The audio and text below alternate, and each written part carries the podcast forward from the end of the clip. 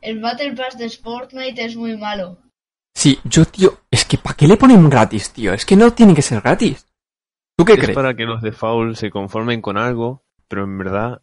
Y van y le ponen gratis, basura. tío. Menuda basura, tío. No es, no me gusta nada, tío. Ahora todo el mundo va a tener el mismo Battle Pass. Y no, Y tío. encima, uff, llevamos esperando desde que ha salido, ¿eh? Sí, sí. Encima, joder, qué mal. Jo. Bueno, pero no pasa nada, porque al menos hay que hacer retos, y no los niños no los van a hacer, porque los niños no hacen los retos. Pero bueno, estoy súper cabreado.